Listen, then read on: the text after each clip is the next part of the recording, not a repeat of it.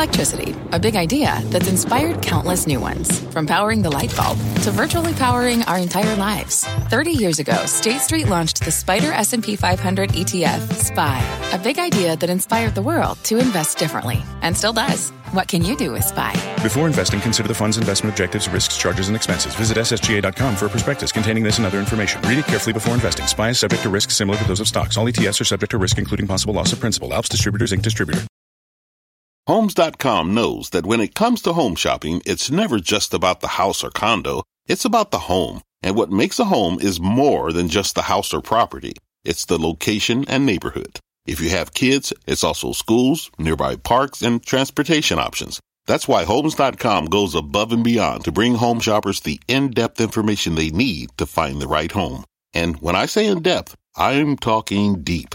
Each listing features comprehensive information about the neighborhood, complete with a video guide. They also have details about local schools with test scores, state rankings, and student-to-teacher ratio. They even have an agent directory with the sales history of each agent. So when it comes to finding a home, not just a house, this is everything you need to know, all in one place. Homes.com. We've done your homework. My mission is simple, to make you money. I'm here to level the playing field for all investors. There's always a bull market somewhere, and I promise to help you find it. Mad Money starts now. Hey, I'm Cramer. Welcome to Mad Money. Welcome to Cramerica. Other people want to make friends, just trying to make you some money. My job is not just to entertain, but to educate and teach you. So call me at 1-800-743-CNBC or tweet me at Jim Cramer.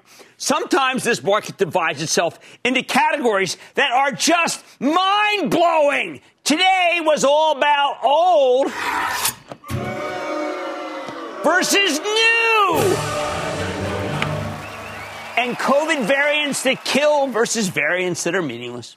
And that is what drove the action. Dow sinking 151 points, S&P advancing 0.23%. And that's a new record. The Nasdaq gained 0.98%. Holy cow.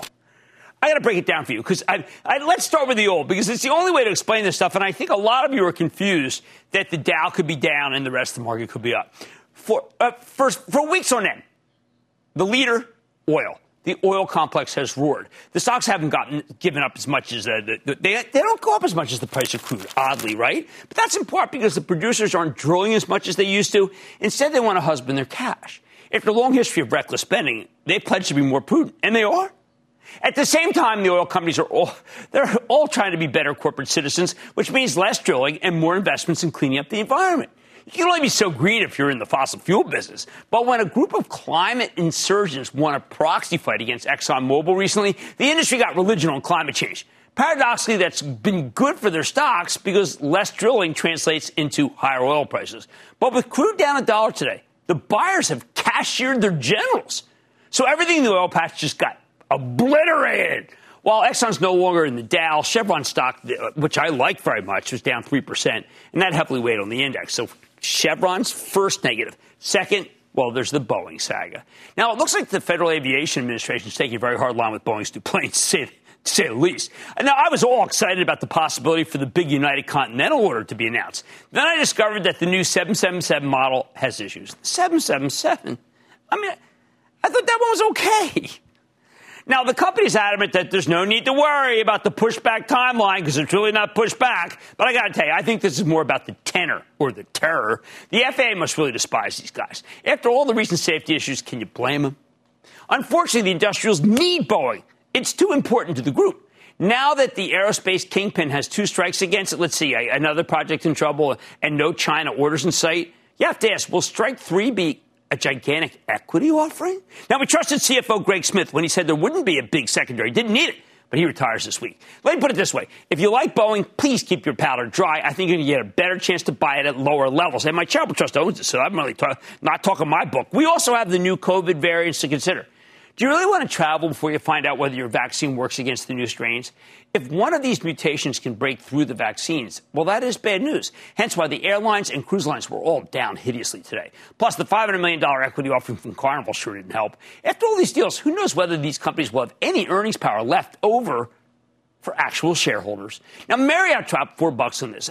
That's a ton of points to shed on COVID variant. But it's also giving you buying opportunities. I mean, I have to ask, how can you not like American Express down more than 4 points here? I mean, there's a lot more to Amex than just travel overseas. How about the infrastructure bill? Well, that was fabulous for a host of industries, but only if it can pass the Senate. On Friday, it looked like President Biden might have killed the bipartisan package by tying it to a second infrastructure bill that the Democrats could try to pass on a party line vote. He walked those comments back somewhat, and I still think things will work out. But the steel machinery stocks, they can't withstand this kind of hiccup, so their stocks gave up the ghost. Now, just contrast every company I just named with these new names in the NASDAQ. Okay? I mean, why don't we start here with Intellia? That's it just accomplished something incredible, coming up with a successful gene editing treatment to combat transthyretin amyloidosis. That's a rare genetic disease, but it does impact more than 50,000 people. They had a small study. Wow, it seemed to really do great things. Only phase one, but stock shot up 50% on the news. Pin action here is incredible. Regeneron's their partner on this, although that one actually pulled back today. But CRISPR, that's the one without the E, C-R-I-S-P-R. Editas Medicine, both have similar experiments, and their stock soared today. Now, all these are huge holdings of Cathie Wood's ARC Genomic Revolution ETF. Just like with Tesla, she believed in gene editing early and often. A couple months ago, Wood's favorite stocks have been laid to waste. But when we got that white-hot consumer price index number in mid-May, and Wall Street decided that the Fed would have to destroy the economy in order to save it from inflation, these hyper-growth plays have caught fire again. Now the wood stocks have tremendous momentum. Remember how this kind of market works, please. If it's exciting, it goes higher, even if it's already got a seemingly insane valuation. Right now, the valuation is irrelevant. I know that's not supposed to happen, but it is. These companies have something special.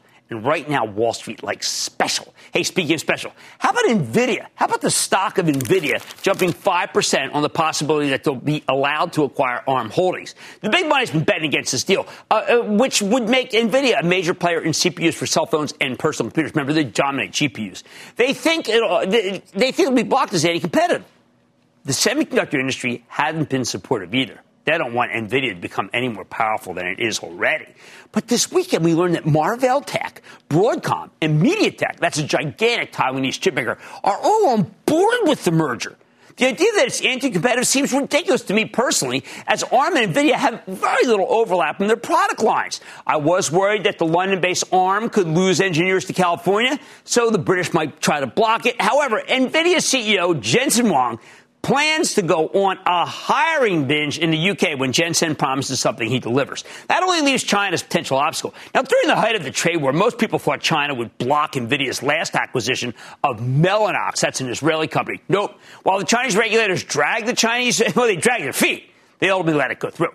I'm betting the same thing happens this time, and Wall Street's starting to agree, which is why the stock pole-vaulted $38. That is the highest I've seen NVIDIA jump, and if you want to go to my Twitter feed, you can see how also NVIDIA can jump, but that's the dog. Then there's PayPal, which is about to give everyday users the go-ahead to sell things on their personal Venmo accounts for a fee. So PayPal goes up nicely while Visa and MasterCard get hit, even as I think that connection is, at best, tenuous. Next up, when Tesla gets hit with a big recall in China, 285,000 cars is big! You have to figure the stock get crushed, right?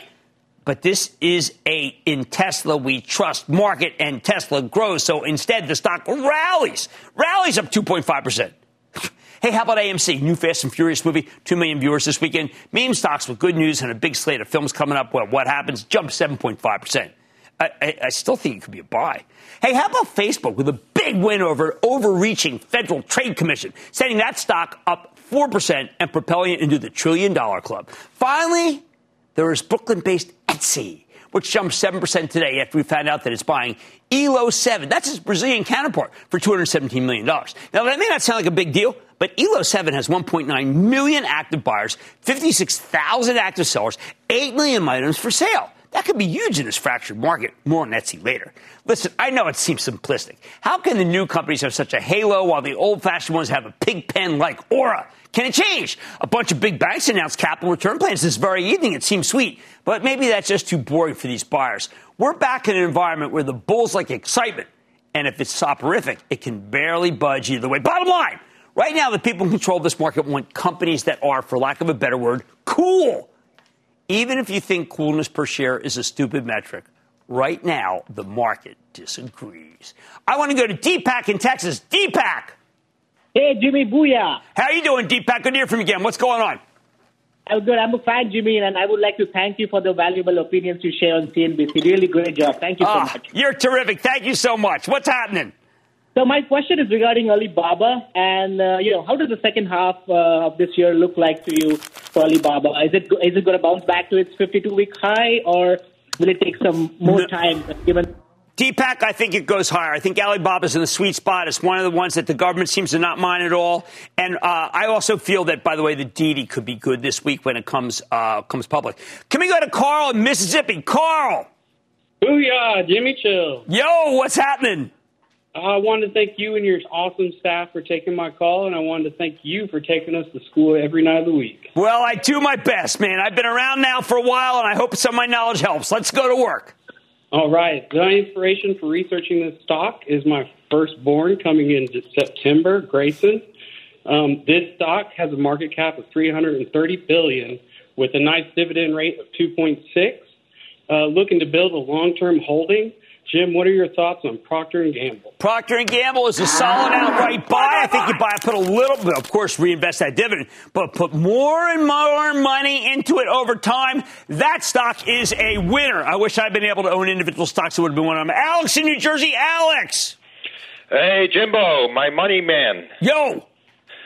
Hey, I'm a member, and you work tirelessly, man. So I can't keep up with all the information that you give us. I keep trying to send out those bulletins for action alerts. Thank you, partner. Thank you. My question is about Citibank. I bought it a year ago. I'm up about 20%. 70%. Oh, wow. P/E ratio is still relatively low. Inflation is, I think, it's going up. People say it's transitional. I don't think so. Right. I see prices going up, wages going up. You know about that. That means inflation, interest is probably going up, which is good for banks, right? Yes, but Citi, we've got these big capital return plans that were announced today, and Citi decides to keep it unchanged. I would have expected better. It's inexpensive, but I don't think it's necessarily going to go up as much as I would have liked had they been expanding their buyback. But you're right, it's a cheap stock. Congratulations. Remember, don't be greedy. Bulls make money, bears make money, hogs get slaughtered, and you're got a double going. All right. Out with the old and in with these new stocks. Yep, the people in control of this market want companies that are cool, so take note. On Mad Money tonight, one cyber company has created a vaccine for ransomware. I'll reveal the name when I sit down with the top brass. Then, the IPO market has been on fire. 214 traditional IPOs so far this year alone. But could the red-hot market continue? I'll tell you how to approach the newly minted companies. I've got some good ideas for you to make money. And Etsy is soaring after announcing an expansion into Latin America with its second acquisition this month, as I just mentioned. I've got the CEO. So stay with Cramer. Don't miss a second of Mad Money. Follow @JimCramer on Twitter. Have a question? Tweet Cramer. #MadTweets. Send Jim an email to madmoney@cnbc.com or give us a call at 1-800-743-CNBC. Miss something? Head to madmoney.cnbc.com. Fact. Running a business is not getting easier on your wallet. With higher expenses on materials, employees, distribution, and borrowing, everything costs more.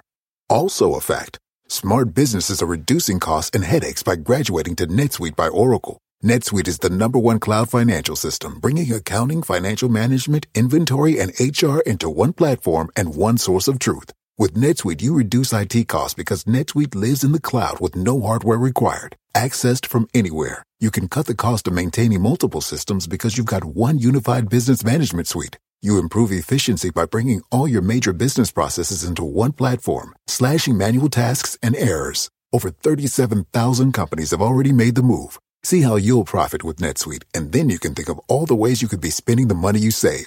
Company retreat in Malibu, anyone? By popular demand, NetSuite is offering a one-of-a-kind flexible financing program for a few more weeks. Head to netsuite.com to start saving.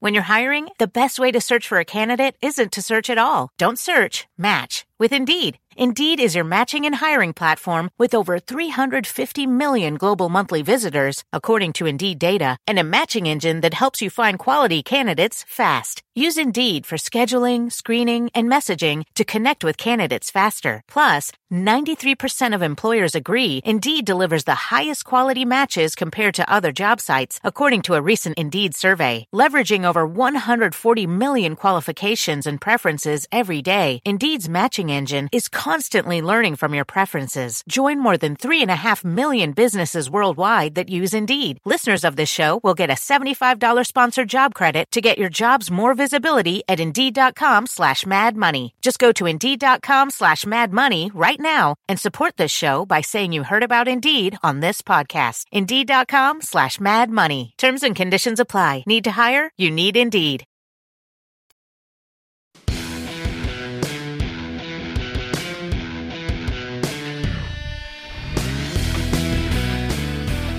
So far this year, we've seen some audacious cyber attacks. In the past, hackers might steal passwords, credit card information. Now they take oil pipelines hostage, shutting down the supply of gasoline to the East Coast.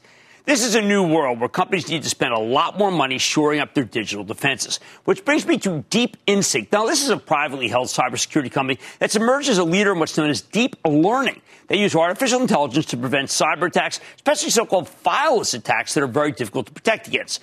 According to Deep Instinct, they can predict and prevent any kind of threat while covering every endpoint, all at a lower cost than traditional solutions. Sounds intriguing to me, but we need to learn more. So let's check in with Lane Best. He's the chairman of Deep Instinct to get a better sense of his business and the cybersecurity space. Mr. Best, welcome to Mad Money. Well, thank you very much for having us today, Jim. Appreciate it. Okay, so Lane, you were former CEO of Palo Alto, president and CEO of Zscaler. We've had them on many, many times. We've talked about the evolution of cybersecurity and cyber threats. What can Deep Instinct do that I know comparisons may be odious, the others can't? Well, it's a very important point. Really, the first opportunity that we provide is prevention as a service. This is actually a new category that we're creating. I look for trends in cyber, and my last two companies, which you referenced, were companies that created platforms that did, in most cases, what other cyber companies weren't doing to date. The reality of how we do this really depends upon deep learning, which you referenced already. It's an autonomous set of learning and teaching algorithms that are built upon a platform. And it's analogous, if you think back to when Yahoo and they first began in search, they required manual indexing of the internet to search. And then Google came along with sophisticated algorithms to crawl and search faster and more accurately. The same exists here in comparing more traditional machine learning models used by CrowdStrike and Sentinel One. We simply can find this and prevent this when it comes to cyber threats. Well, it sounds like that you have tremendous conviction in yourselves, and that you offer a ransomware warranty of up to $3 million if a customer gets hit by ransomware. And almost more important, maybe, is the false positives greater than 0.1%. You'll refund up to 150% of a customer's annual spend on our software. How can you do that without going broke? Well, it really is all about creating a robust prevention platform. Deep Instinct could have prevented all the critical infrastructure and service threats we've recently seen. We actually focus on the pre-execution of ransomware or other cyber threats. You know, if you take a look, in recent independent surveys, 70% of CISOs are convinced that they're going to be hit by ransomware attacks. You know, we are so confident in our prevention service capability that we even offer customers this warranty. And in our mind, that's what a service is about. A warranty, a guarantee behind what you promise. Okay, I know you were able to lure my friend Heather Bellini, who was a partner at Goldman, to come over to Deep Instinct. To me, that means, well, hold it, there could be a possibility of a public offering someday. You have raised a lot of money already, though, right? We have indeed. In fact, we just recently raised over $100 million led by BlackRock. BlackRock itself had the conviction and vision of our prevention as a service platform. And this money will fuel the growth and acceleration of the company. We estimate maybe 24 to 36 months to enter public markets. But the reality is we're seeing our business accelerate so much because of all the cyber attacks, it could be sooner. Now, I know I often judge a company by their clients. You have Nvidia. Nvidia can have anyone. You have T-Mobile. They can have anyone. How did you acquire such incredible marquee names?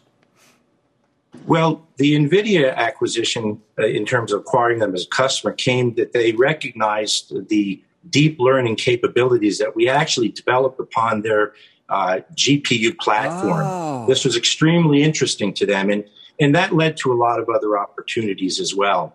The amount of calculations and sophistication in the deep learning technology is significant, and most other companies really can't do that. Even the ones that claim they ingest malware into their cloud, they can't do this as fast as we can. And I want to go back over what you said. A lot of people I've asked, can you make the claim that you could have stopped certain intrusions like Colonial? Most are reluctant to even go there. You seem so confident. Is it? Do you have something that actually outwits the bad guys? Well, in order to develop a deep learning platform, you actually have to know how to go on the attack. And you have to build these sophisticated algorithms such that they can outsmart the bad guys. So all of this went into the development. And what I look for is platforms that are built from the ground up. In the case of Deep Instinct, they actually had to design a deep learning capability based on their knowledge, know-how, and, quite frankly, some very unique talents that they have within their engineering team. Wow. Well, I've got to tell you, I am very excited about your company. Everything I hear about it is dazzling. And you wouldn't be with NVIDIA if it weren't dazzling. They're about the best guys there is. Well, Jim, I'd like to also, share and leave a thought with some of your viewers. Imagine if Moderna or Pfizer had created a vaccine 2 years ago that could have predicted and prevented the pandemic. Deep Instinct's created a cyber service that's analogous to a vaccine against ransomware and sophisticated cyber attacks. Look, you can't do better than that. That's what we need. And I want to thank you for coming on. Lane Best, chairman of Deep Instinct. Guys, it's currently a private company. But boy, is it an exciting private company. Mad Money's back after the break. Coming up, Cramer takes the IPO market's temperature. Should you clap your hands along with the biotech boom? Find out next. The spirit of performance defines Acura. And now it's electric. Introducing the all-electric ZDX, Acura's most powerful SUV yet. While what powers their cars may change, the energy that makes Acura never will. Crafted using the same formula that brought them electrified supercars and multiple IMSA championships, the ZDX has track-tested performance that packs an energy all its own. With a premium Bang & Olufsen sound system and up to 313-mile range on a single charge, and a Type S variant with an estimated 500 horsepower, the ZDX is everything they said electric could never be. It was built with the driver in mind, just like Acura's been doing since the beginning. We could talk all day, but the only way to experience this electric performance is to drive it yourself. Unlock the energy and order yours at Acura.com. Take your business further with the smart and flexible American Express Business Gold Card. It offers flexible spending capacity that adapts to your business. You can also earn up to $395 in annual statement credits on eligible purchases at select business merchants. That's the powerful backing of American Express. Terms apply. Learn more at americanexpress.com/businessgoldcard.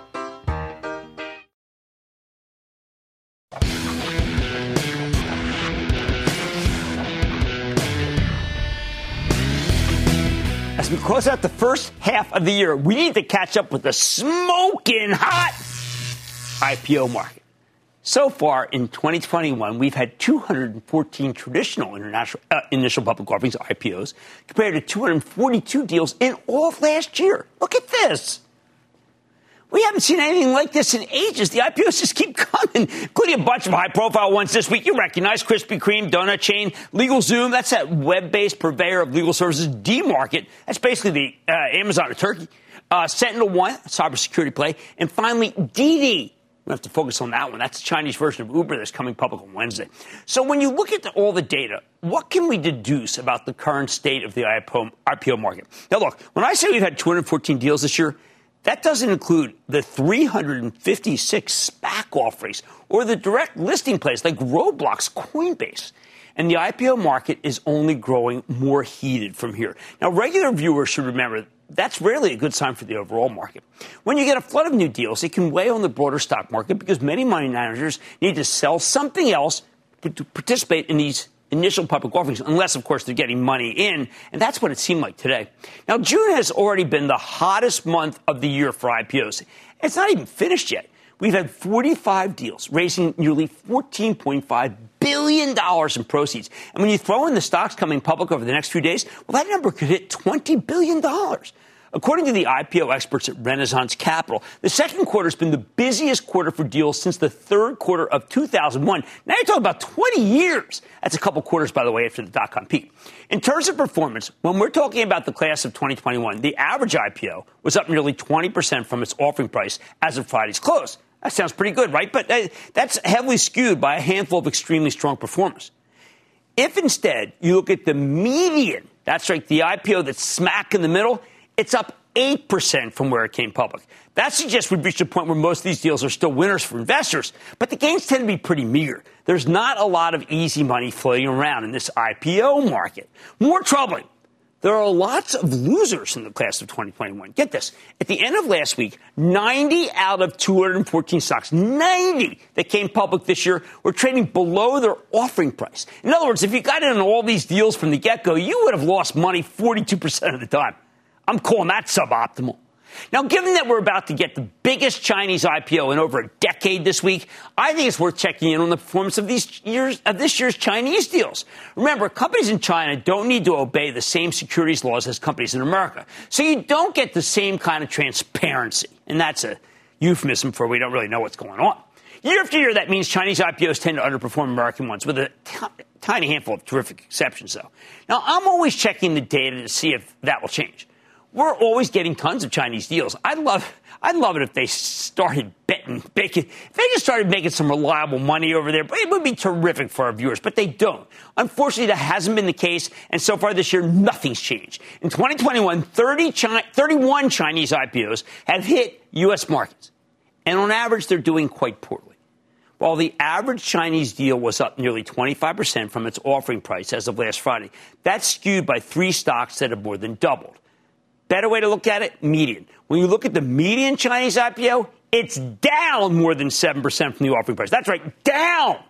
Yet more than half of them are down versus where they came public, 17 out of 31. By comparison, the median non-Chinese IPO is up nearly 13% for the year. Now, that is some serious underperformance. And look, it's not just the class of 2021. If you look at the 30 Chinese IPOs from last year, the numbers are pretty similar. As of Friday's, nearly half, 14 out of 30, are in negative territory versus where they came public. While the average Chinese deal from last year is up 30%, that's much worse than the average non-Chinese IPO from last year, up nearly 64%. See, these are very telling figures. The median performance for 2020 is even worse.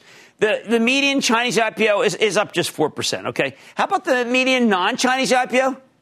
32%. And you wonder why I think these Chinese deals shouldn't be allowed. But wait a second. When these Chinese deals go bad, they tend to go really bad. Looking at last year's China IPOs, fully 10 out of 30 are down more than 40% from where they came public. That's hideous. We've got some real financial horror stories out of China, although admittedly they pale in comparison to the human rights horror stories.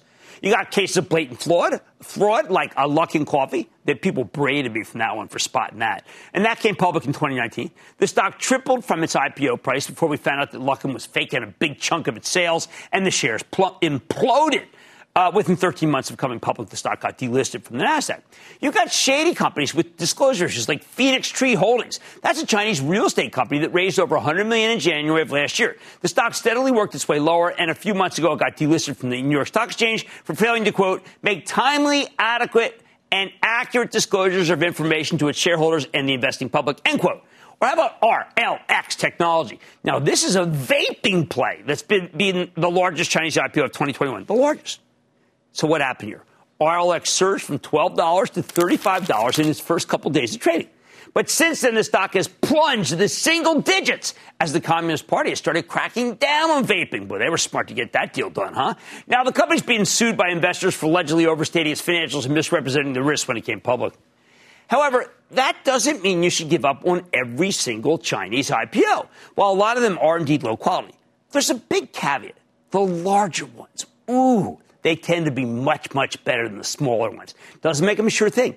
But it means they're sometimes worth buying on a case-by-case basis, which brings me to the one I want you in on. Didi, D-I-D-I. That's the Chinese version of Uber that's coming public on Wednesday.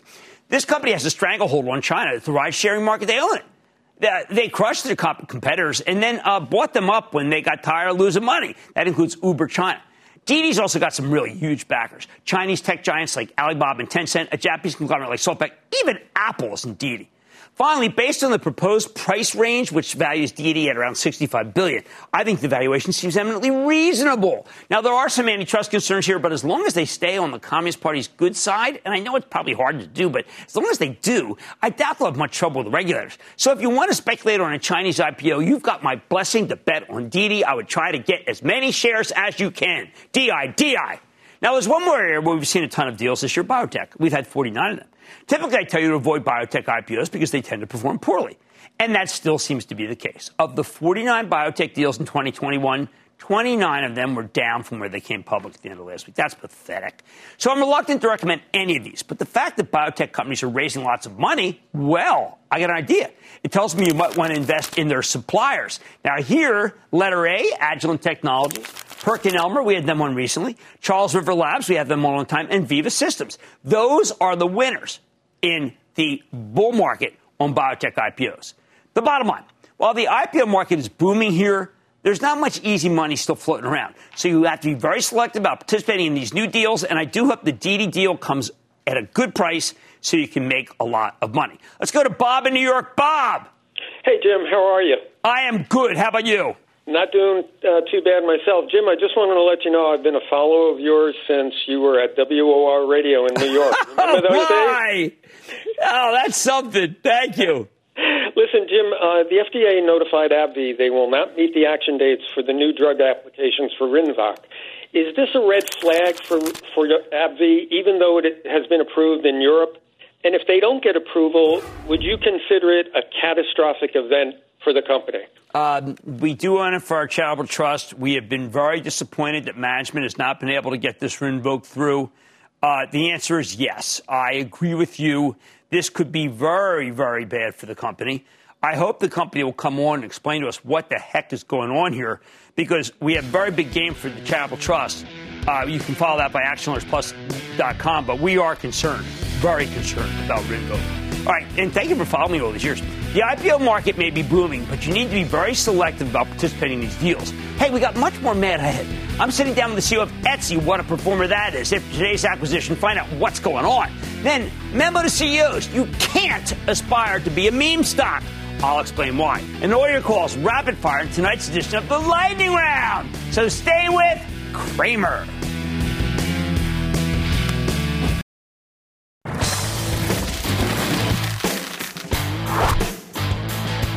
For this company, picking that perfect gift is personal, is craft and customization, the ticket to keeping investors committed to commerce, the Etsy way.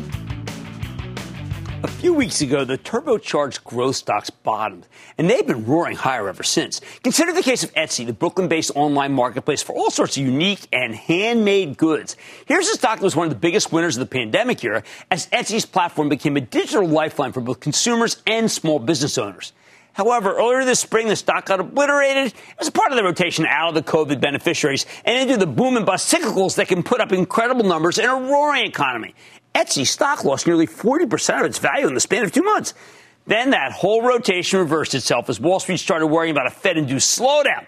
In the past few weeks, Etsy stock has surged from the mid-160s to just under 200, including a monster 7% gain just today. Now, some of that's the more favorable environment, but the company's also made some big moves. Earlier this month, Etsy announced that it's buying Depop. That's a clothing resale platform that's beloved by Generation Z. Then this morning, we learned that they're buying Elo7, basically the Etsy of Brazil, and that's what drove today's rally. So can this thing keep rolling? Let's go straight to the source with Josh Silverman. He's the president and CEO of Etsy to get a better sense of these deals and his plans for the future. Mr. Silverman, welcome back to Mad Money. Hey, Jim, it's always great to be here. Thanks for having me. Well, let's start with the news of the day because it's quite exciting. The acquisition of Elo7 or Elo7, and what does it mean for shareholders of Etsy? Well, you know, I think the past year has really demonstrated how valuable a business can be like Etsy. And that gives us the strength to lean in and be investing right now. And the opportunity to acquire the Etsy of Brazil. Brazil is one of the biggest economies in the world, but its e-commerce sector is still in just the very early days of penetration. So we think e-commerce is really poised for growth in Brazil. And Elo7 is one of the top 10 e-commerce sites in Brazil. It's the Etsy of Brazil. It's really well positioned, we think, to capitalize on it. So we think it's a perfect marriage. Now, it seems like they do have a huge number of people on it. And I'm told when I did my research on it that Brazil's the fifth largest e-commerce market. So you got a possibility of melding the great technology you have with, what, 1.9 million people who shop on Elo7. This is going to be very, I think, additive. I know you didn't say additive to the numbers. I'm talking about additive to the ethos. We think for the future, you know, and this is all about growth potential over the medium and over the long term. We think it's a fantastic addition. You're right. There's 1.9 million buyers, 56,000 sellers, 8 million items for sale. And just like Etsy, these are custom, handmade, made-to-order items. I mean, this business is really modeled after Etsy. So it's a great opportunity for us to come into Brazil. And in Brazil, the ability to pay easily online, shipping, all the things we take for granted in the United States, those are just developing in Brazil. So the opportunity for Brazil's e-commerce sector to grow faster than the U.S., we think is very meaningful over time. Are there things, Josh, that we went on would just kind of blow our minds because it's nothing like anything we have in this country? You know, Elo7 is a lot like Etsy. It's a little more focused on special events. So it's more focused on things like baby showers and weddings. In fact, those special events account for about half of Elo7's business.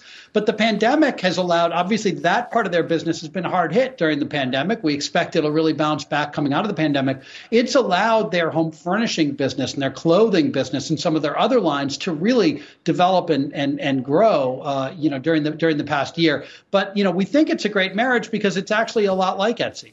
Well, now, we got to take this moment to be able to talk about Depop, which is a site that has captivated many, many people.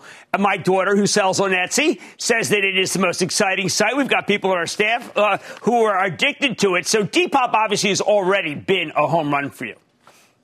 Well, Depop is, we think, the most exciting company in the most exciting sector in resale. So resale is where a lot of activity is happening in e-commerce. It's growing super fast. And if you think about within resale, clothing is probably the biggest opportunity. Clothing is the biggest category for sales for online, and it's a great category for resale. And Gen Z is the most exciting audience. 90% of shoppers on Depop are under 26 years old. They're Gen Z. Gen Z is going to account for a quarter of the world's workforce soon. So we think buying a brand that is the brand of Gen Z and the most exciting category of resale is we think, a great opportunity as well. And just like Elo7, it's a business model exactly like Etsy. It's a business model where sellers sell directly to buyers without logistics or you know, warehouses or factories in the middle. And it's a business that faces the exact same opportunities as Etsy. How do we make search and discovery work really well? How do we make trust and safety work really well? How do we run a global payments platform really well? How do we do performance marketing? So there's so many of these common challenges where Etsy, we think, is really well positioned to help. Would you ever think about taking Ethereum? Younger people like Ethereum. Some of these goods are a little atraditional, or is that just shouldn't be on the table? Someday, very possibly. I've owned Bitcoin for many years, and I'm a believer in cryptocurrency. I know you are too. Mm-hmm. There aren't enough people who have it and want to use it every day for tender for that to be something that we would prioritize on our roadmap today. Most of the people who own it are using it at, for investment. But at some point, I hope, and I think you probably hope, that cryptocurrency becomes widespread enough and becomes a common form of tender and is something that people are really regularly asking for. And at that point, we'd prioritize it on our roadmap. I couldn't agree more. One last question. I know you care passionately about the rainforest and about the ecosystems. Is there any way that Elo7 can do good now that you're alive with you for the rainforest? Because we know that Brazil's got such problems. It's heartbreaking what's happening in the rainforest right now, and it's really one of the biggest challenges we face in terms of global climate change. And as you know, Etsy's committed to be carbon neutral by 2030. That will extend to Depop and to Elo7 as well, of course, as part of the overall Etsy Inc. roadmap. So with some footprint in Brazil, maybe we have an opportunity now to be part of that dialogue. For sure, it's the common values of Elo7 and Depop. They both share Etsy values, and that is about recycling goods. That is about building a sustainable business that's sustainable for the environment. It is about caring about diversity and inclusion. That's really important to why we thought that a partnership with Elo7 and with Depop mattered, because they share our values, and we certainly want to be part of that conversation. Well, thank you so much, Josh, for thinking of our show and for coming on. I thought this was a great acquisition. I know from Mercado Libre, it can be just huge down there. You guys will make it right. Josh Silverman, CEO of Etsy, thank you so much for coming on Mad Money. Thanks, Jim. Look, what can I say? I've liked Etsy from the teens, and not just because I live down the block from it, but Josh has done an amazing job, and Etsy is still a buy. Stay with Cramer. Coming up next. Let's make money together. What do we got? Cramer's bringing the thunder and answering your burning questions in today's edition of The Lightning Round.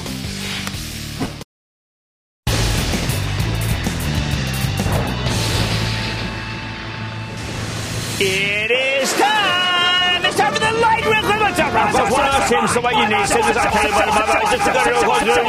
up, Rob? And then the lightning round is over. Are you ready? See that. It's time for the lightning round. We're going to start with Sunil in Massachusetts. Sunil! Hey, Jim. Booyah. Booyah. I've got a question about a Canadian company that doesn't get much press on this side of the border. My stock is Lightspeed, LSPD. I've been liking these guys. I've been liking this Lightspeed. I want to have them on. I think they've got a pretty good story to tell. I say yes to Lightspeed.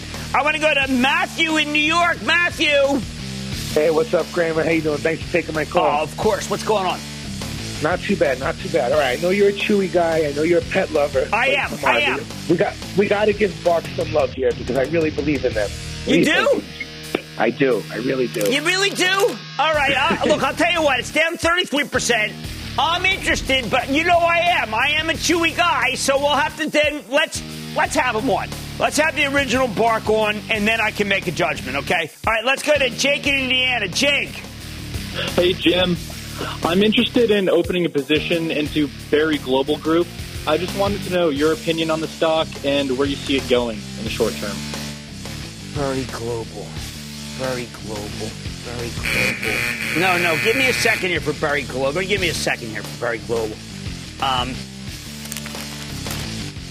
I had Berry on. This is a Pennsylvania. No, this is the Evansville one. That's why I'm confused. They make plastic products. They make closures. This is a very good company. Very mundane and very good company. Let's go to Robert in Maryland. Robert. How's the Chill man doing? Chill's doing fine. What's happening? Hey, look, I need your help with Coinbase because it's like the crypto market goes with Coinbase and China dropped out. Is now the good time to jump back in? I think just buy Ethereum. Honest to God, just buy Ethereum. I think Ethereum is terrific. It's up very nicely. Let's go to Rambo in California. Rambo. Booyah, Jim. This is Rambo from San Jose. I'm here with my 6-year-old son, Jonah. Okay. Jim, Jonah is very socially conscious and wants to invest with his values. He recently asked me to buy him stock for a company that helps address homelessness.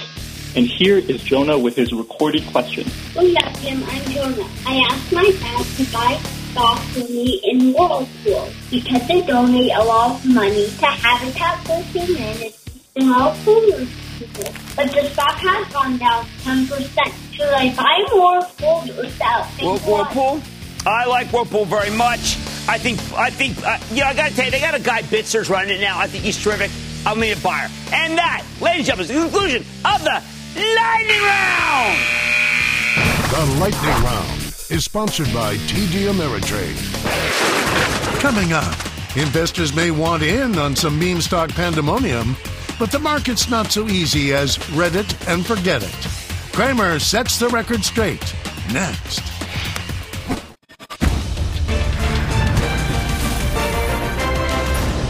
Tomorrow, kick off the trading day with Squawk on the Street. Live from Post 9 at the NYSE. Are you like at the UN or at the White House, David, right now? I mean, you're a diplomat. Where are you in the Court of St. James? What are you doing? Yeah. I'm in a secret location, Jim, dealing with some yard issues. Yeah, so, what can I say? But it all starts at 9 a.m. Eastern.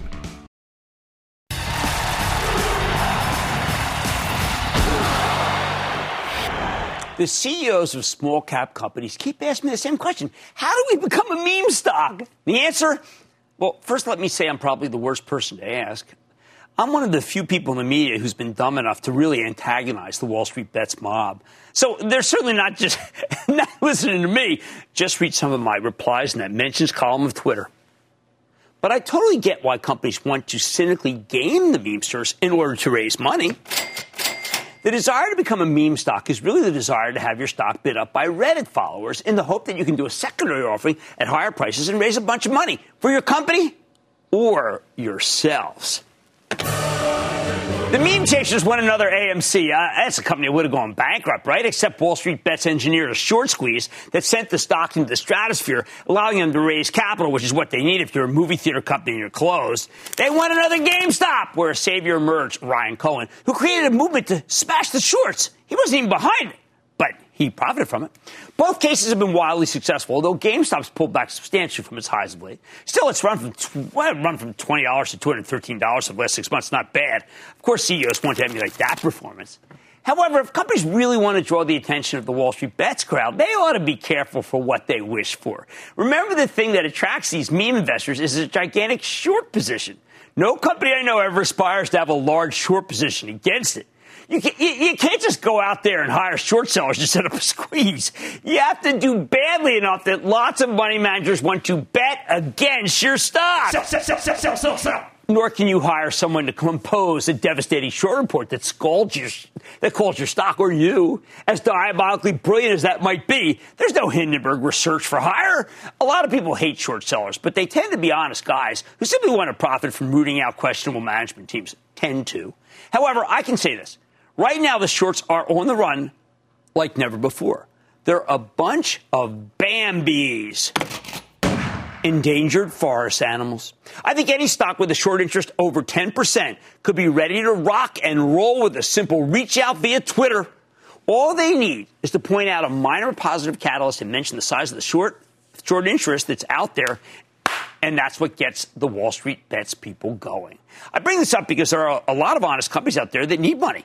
And I would love it if they could get Wall Street Bets to fundraise for them. If the memester sense that there are shorts to be crushed, they will take a stock to infinity and beyond to make it happen. Of course, that doesn't make these things investable. I mean, as we saw with Corsair Gaming, the moment the memesters pushed the stock up, the executives started filling out forms to do some insider selling at elevated prices. Unfortunately, most of the time when a stock has a large short position, it's because the underlying company is doing very badly. They have ugly balance sheets and negative prospects. Aside from a few exceptional situations where the shorts go in for a stupid gang tackle, think GameStop or, incredibly, Bed Bath & Beyond, which is doing well, the short sellers tend to be smarter than the longs. Or at least they were smarter before Wall Street Bets made it so much more perilous to bet against stocks. Still, you don't get lots of short sellers bashing your stock unless you've screwed up and screwed up badly. Long story short, you can't aspire to be a meme stock. That means aspiring to be shorted. And the shorts just aren't that stupid to take the bait unless something is genuinely wrong with your business. However, If I were still in the business of shorting stocks, I would close any trade that started to look crowded, meaning anything that has more than a 10% short interest, because in this new world, that means you have a target on your back from Wall Street bets, and they will not hesitate to pull the trigger. I like to say there's always a bull market somewhere, and I promise to try to find it just for you right here on Mad Money. I'm Jim Cramer. See you tomorrow. The news with Shepard Smith starts now. This podcast is supported by FedEx. Dear small and medium businesses, no one wants happy customers more than you do. So you need a business partner just like you. Like FedEx, who understands your passion for serving your customers because they have the same commitment towards you. That's why FedEx offers you picture proof of delivery, packageless and paperless returns, as well as weekend home delivery to 98% of the U.S. on Saturday and 50% on Sunday. See the FedEx service guide for delivery information. What's more, FedEx Ground is faster to more locations than UPS Ground. Trust FedEx for timely deliveries. See what FedEx can do for your business. Absolutely, positively FedEx.